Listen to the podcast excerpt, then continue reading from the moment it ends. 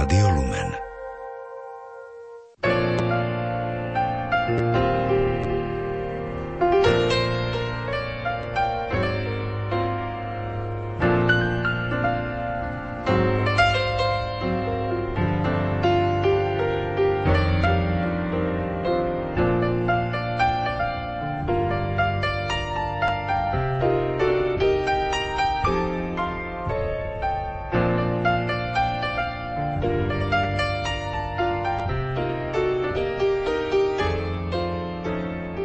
Vážení poslucháči, vítam vás pri počúvaní literárnej kaviarne. Dnes s novými knihami Martina Parajku. Naša ľudská existencia, podstata, je nerozlučne spojená so slovom. Áno, s tým, ktoré píšeme s veľkým S, aby sme vyjadrili, že ide o lásku s veľkým L. Lásku nad nami, s nami, v nás. Môžeme ju tušiť, môžeme po nej túžiť, môžeme sa jej účastniť vyjadrením svojej lásky. Ak tápeme ako, tak je tu hlas, slovo človeka básnika, ktorý má onen dar slova na rozdávanie, na podnecovanie, aby sa naša ľudská láska stala vzájomnou, aby sme sa ju nebali prejaviť a premieňať na skutky, zdieľať, nezišne prijímať i dávať, sami byť darom. A keď majster slova tú lásku, v ktorej nejde o slova, ale o bytie, zaodeje do formy krásnej knihy, máme šťastie, že ju môžeme kedykoľvek vziať do rúk ako pevný orientačný bod aby sme sa nestratili v zmetkoch života, nestratili vieru a nádej v lásku s veľkým L. Ja mám dnes to šťastie dvojnásobné. Škoda, že nie ste tu so mnou, aby sme spolu mohli obdivovať nezvyčajný pôvab a vôňu hneď dvoch nových poetických obrázkových kníh. Prvá má názov Podsta majstrovi maliarovi Pavlovi Potočkovi a druhá Najradšej mať rád The Best of Maroško. I autorstvo nemôže zaprieť Martin Parajka, básnik, grafik, všestranný šíriteľ kultúry, ducha, lásky a priateľstva, na ktorého si napriek tomu, že za tohto roku dožil sedemdesiatky len málo kto v tej našej slovenskej kultúre spomenul. Pokúsim sa to dnes napraviť. Veď mám v živej pamäti plnú zrkadlovú sieň či iné sály primaciálneho paláca, mnohé kultúrne a spoločenské podujatia, vernisáže, rozhlasové relácie, kde neraz počas uplynulých rokov aj nás účinkujúcich, rovnako ako srdcia a duše poslucháčov, rozochveli slova väčšine neznámého básnika. Kde sa vzal? Kde sa vzal? Ten príbeh nikdy nikto nevymyslel. Zrodil sa zo snov krytých mozolmi a viaže sa k jednej starej streche. Tej červenej šipke tá do belasých diaľav z malej dedinky na hore roní. Jej domčoky po pravej strane cesty sú na seba nalepené, s rukami okolo pliec. Keď si stará mama na protilahlom podhorskom priečnom políčku popravila šatku a pohľad jej zablúdil dole na usmiaté slniečka v očiach chalúpok, nevdojak jej napadlo, že ich veru museli na jednom brdetkať. Veď aj podlhovastý vršok za ich chrbtami, kto si dávno uvidel, ako brdo. A už mu to meno prischlo. Z Brda vidno na záhumne a práve táto strana odjak živa patrila deťom. Vpredu domčoky hrdo vystrkovali k ceste dievockú izbičku na noc so zamknutými dverami, ale pootvorenými okenicami.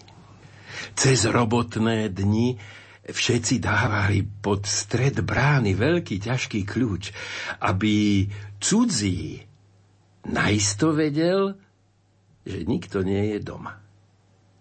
Ale za to vzadu zahasprované vráta humna, ktoré aj malé chlapča papekom otvorí a vedľa kôľňa s kozou na pílenie dreva, len ju tým papekom šibnúť, zaraz sa premení na pejku a poď ho cválať. Veru, z brda vidieť každému domčoku hlboko do tajúplnej duše. Hľa, tomu nášmu uprostred dediny sa medzi prednou bránou a zadnými vrátami ťahá úzky dvor. Taký slížik, že aj duchny museli dávať preschnúť na strechu nad ovčiarňou. Kto vie, čo za huncúctvo chodilo tej streche v hlave? Keď sa mu na pravé poludnie červenala pod velikánskou bielou duchnou. Veruže? Huncút. Stará mama, stará mama, nože navarte zahrniec kaše chamule, zaraz dolu zletím, zazvonil chlapčenský hlások zo strechy. Ach, Maroško, zamrelo starkej srdce v hrudi. Nedaj Bože, naozaj z toho dachu zletíš a celý sa mi polámeš. Kde si sa tu vzal, vnúčik môj radostný? Kde sa mohlo vziať také bledé chlapča na voľakedajšom horehronskom vzduchu? Nezrodilo sa v poli, nerastlo na horách. Pred zo pár rokmi No, vyše sedemdesiatimi. Pred zo pár rokmi s nevinným prvým krikom vhuplo rovno do frontovej vravy pri Báhonskom potoku a teraz prikvitlo k hronu z veľkého mesta na Dolniakoch hádam tým obedňajším vlakom a poď ho tá hore na strechu. Zázrak jeden.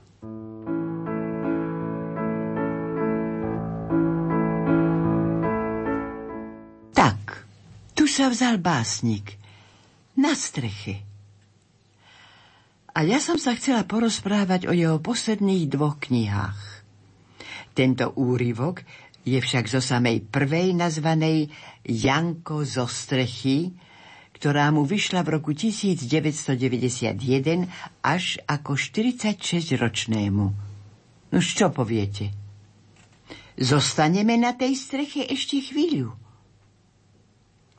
Strecha je zrkadlo, v ktorom sa vidia nebo s dedinou.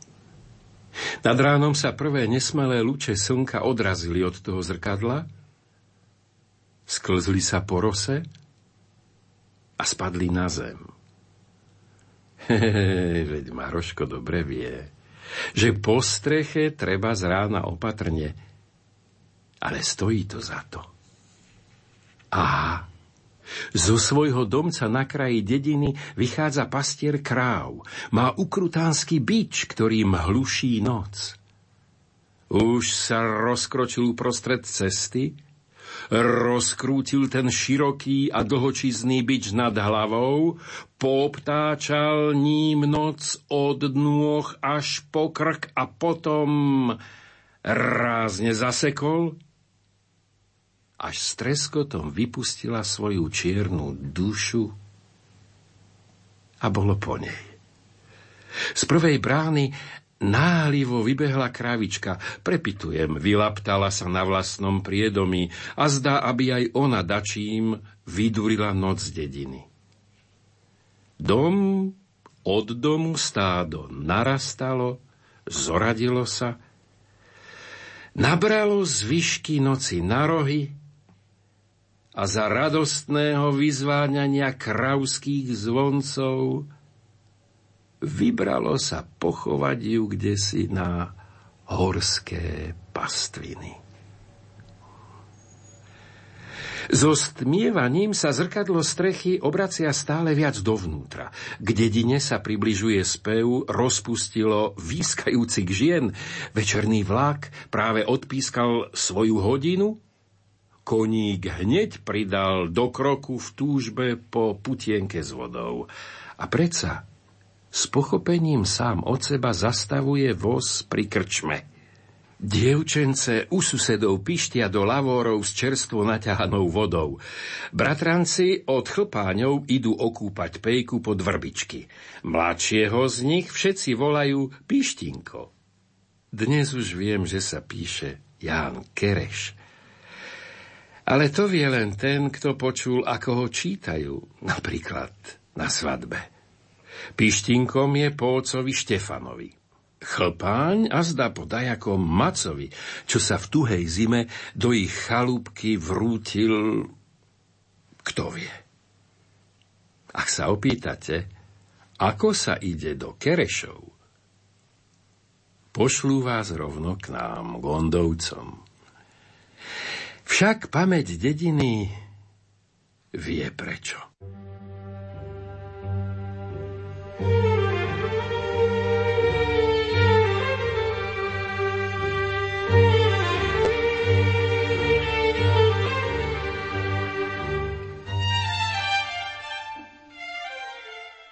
Očarenému meskému chlapčaťu je strecha chalúbky obrázkovou knihou rozprávok pre dospelých. Stačí sa k nej pritisnúť a môžeš dovidieť hoci za oceán i tej duše. Aha, tam starky sedí s lapkárom na muchy. Už dávno nechodí ani do krčmy. A na čo aj, keď nemôže? Veď tým nohám, ktoré sa kedysi zatúlali až do Ameriky, už po jednom rume nepomôžu vstať ani dve palice. Ale bolo aj horšie, keď mnohí v dedine museli aj ten chlebík pred deťmi zamykať. Pravda, ak dajaký mali. Roboty nebolo a poľa málo. Starky, hoci vtedy vládal, nemohol sa na tú biedu ani cez pohárik pozerať. Núž poď ho tá za veľkú mláku. Nevedel nič, ani slovo po americky, ani remeslo nemal. Len chuť do roboty si na cestu zapakoval a na noc si ju pod hlavu dával. Už nemal problém. Ani s rečou. Robota za ňo hovorila.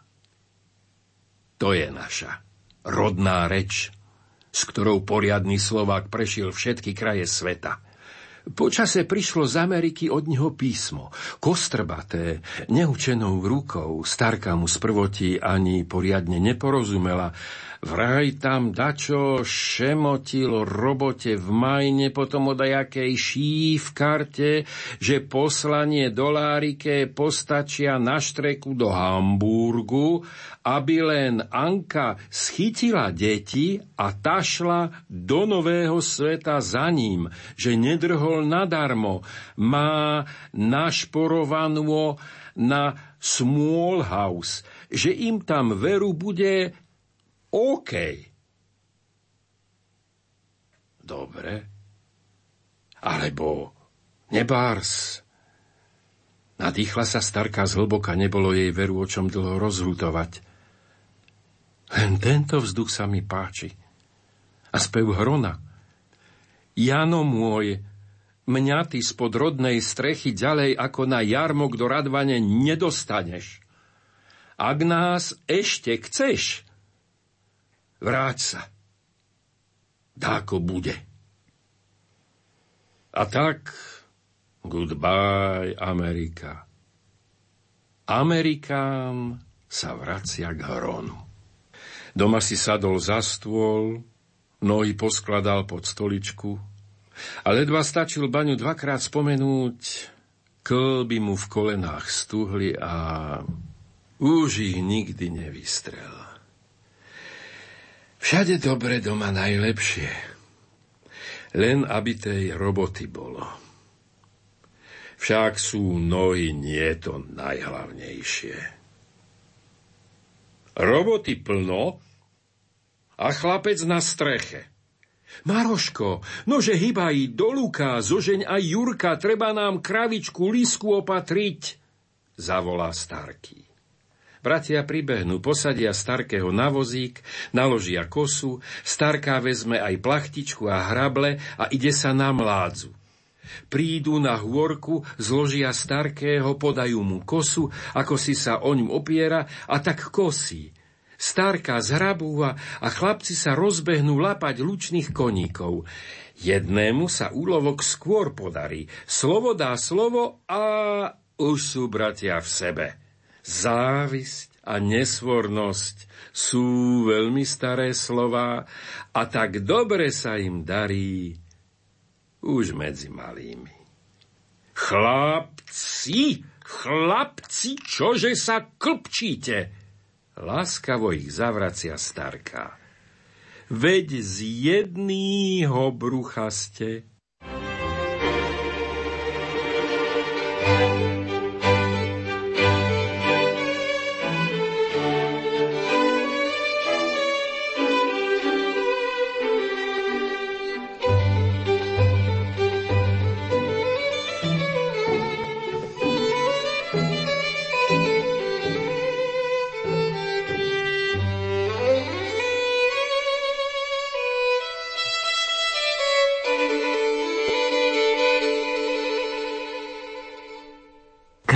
posolstvom sa to snáď ani nedalo zastrešiť.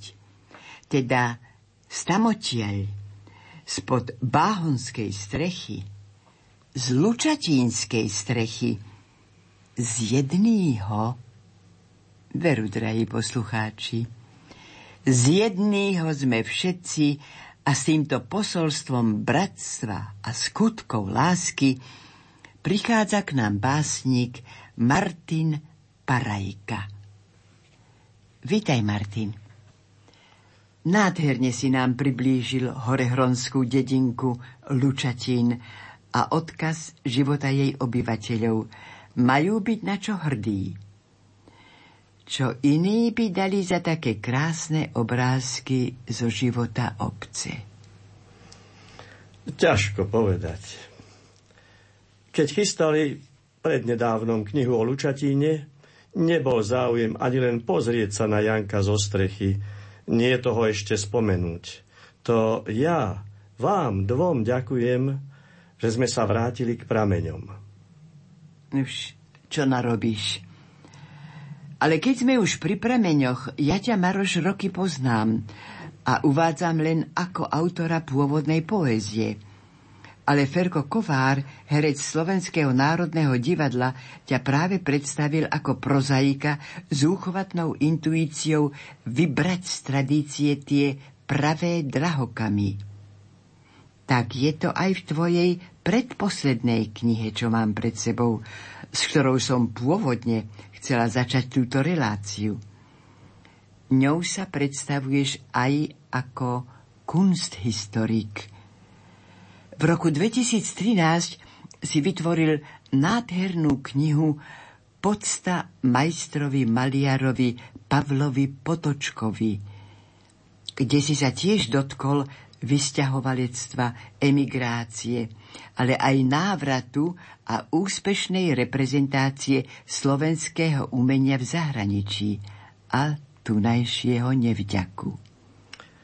Pristupoval som k tvorbe tejto knihy s veľkou úctou a pietou. V čase prvého výročia skonu a nedožitých 88 narodenín môjho veľkého učiteľa a priateľa. Nášho spoločného priateľa. Ktorého od 70.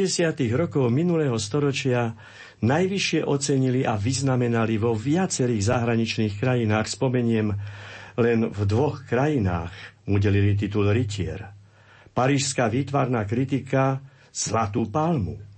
Taliani Prix Originalité Dualité Japonci roky chodili do jeho ateliéru a tak ďalej.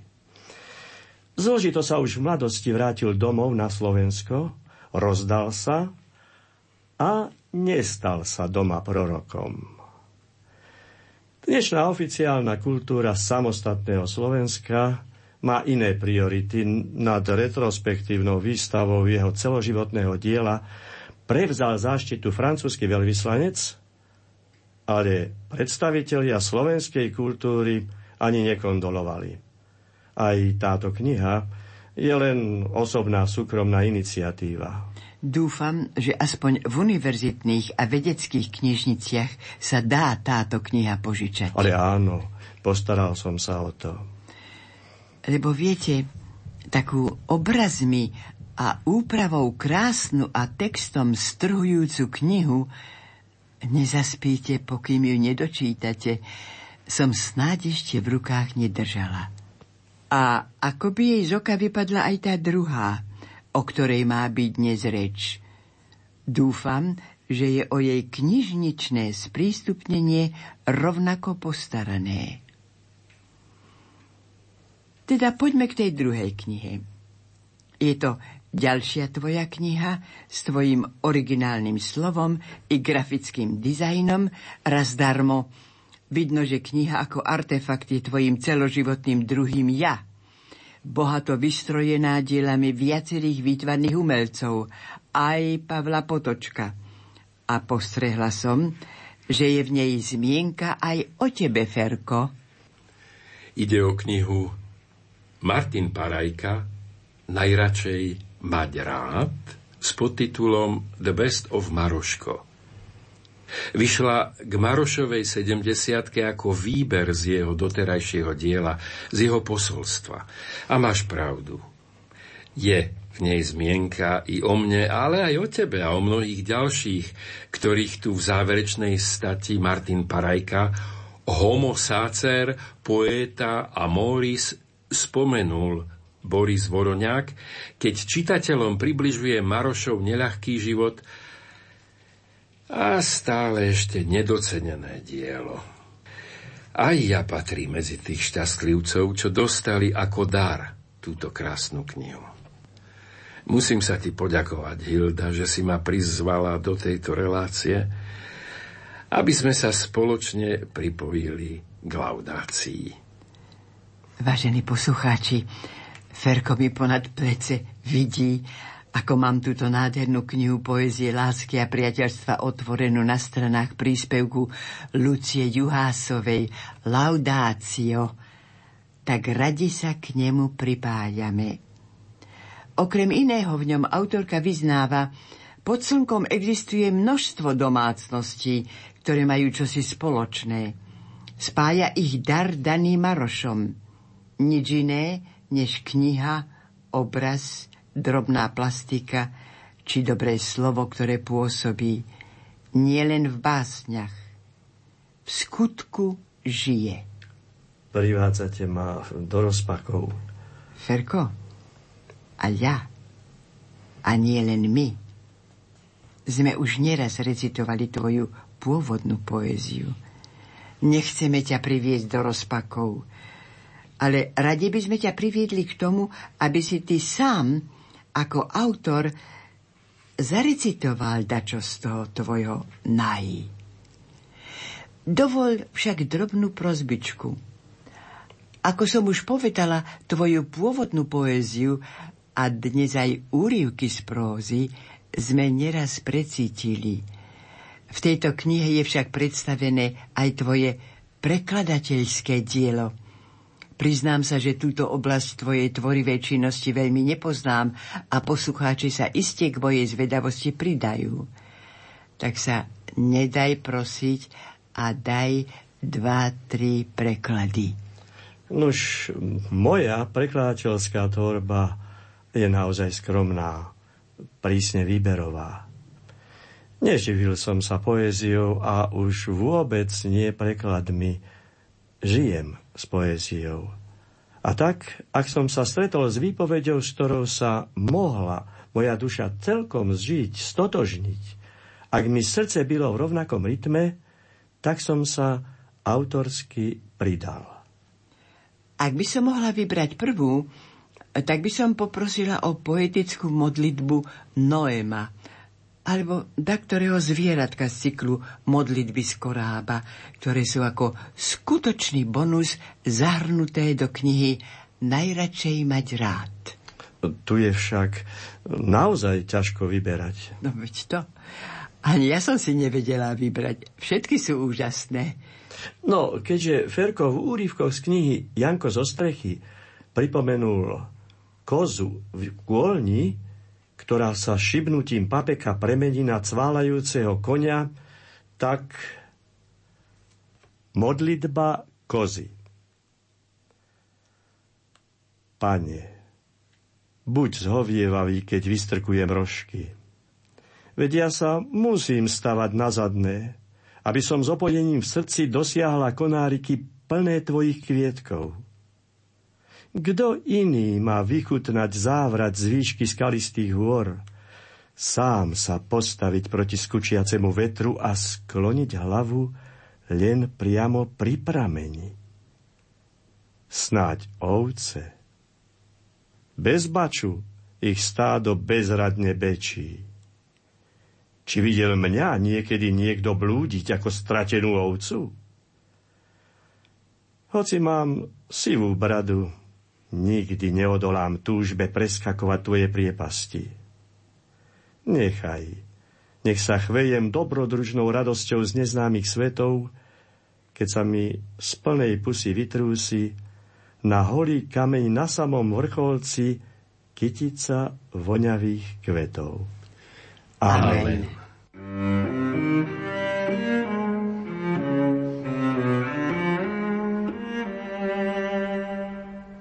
V knihe sú však aj vyznania veselých zvieratiek, aj žriebeťa, ale tu a teraz modlitba starého konia. Pozri, pane, čo zostane z toho, kto po celý život statočne drhol, ako sa na konia patrí. V tolej lopote som s hravou radosťou rozdal všetky svoje sily. A teraz mi nemá kto vody podať. Ani už dobre nevidím, ani nepočujem, ani ma nohy nechcú nosiť. Stojím tu pred tebou so sklonenou hlavou, už na nič súci služobník. Ale pred tebou a teda nikdy sám. Nech mi tvoja dobrota zatlačí oči. Nech sa uvidíme tam. Amen. Amen.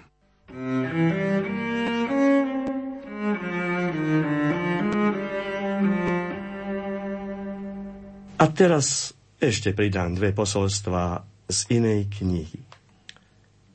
Pokoj jesene.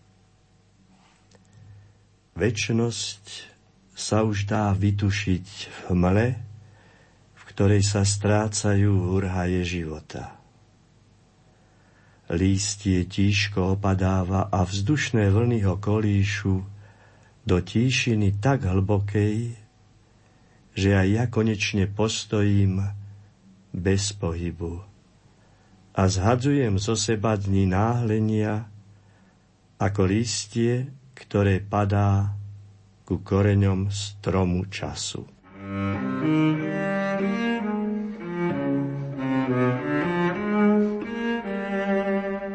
Čoho sa mám báť? Ak deň, chýliaci sa ku koncu, žiari nádhernými farbami, ak v zhasínajúcich lúčoch slnka rozkvitá celá obloha, ak hviezdy na posolstvo svetla potrebujú tmu. Ak sa život vytráca, aby našiel nový život, čoho sa mám báť?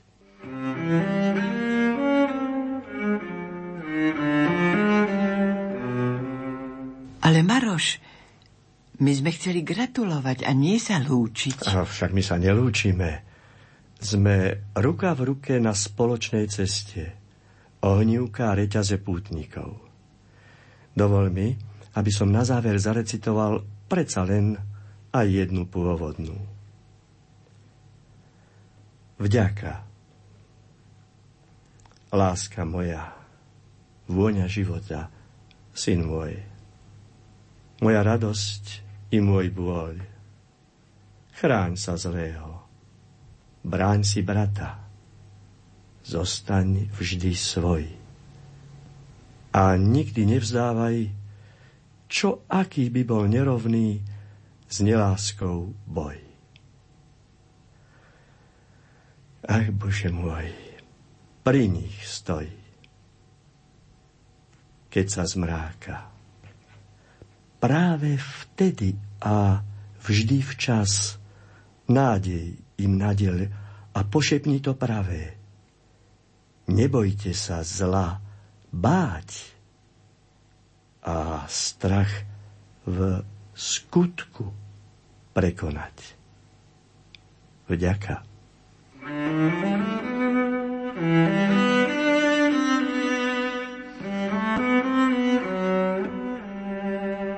To my ďakujeme. Vážení poslucháči, naša literárna kaviareň sa končí. Spolupracovali autorsky Martin Parajka, interpretoval František Kovár, hudobná redaktorka Diana Rauchová, zvukový majster Matúš Brila a Marošovú poéziu, ako si ju vypočujete na záver, zhudobnil Oďo Kulbaga z Košíc a lúči sa s vami Hilda Michalíková. Nech ma zachytí, nech sa ma zmocní, nech ma boskami celkom poblázni. Láska jediná, lebo len ty môžeš všetko a všade, lebo iba ty môžeš vždy navždy zabudnúť všetko zlé.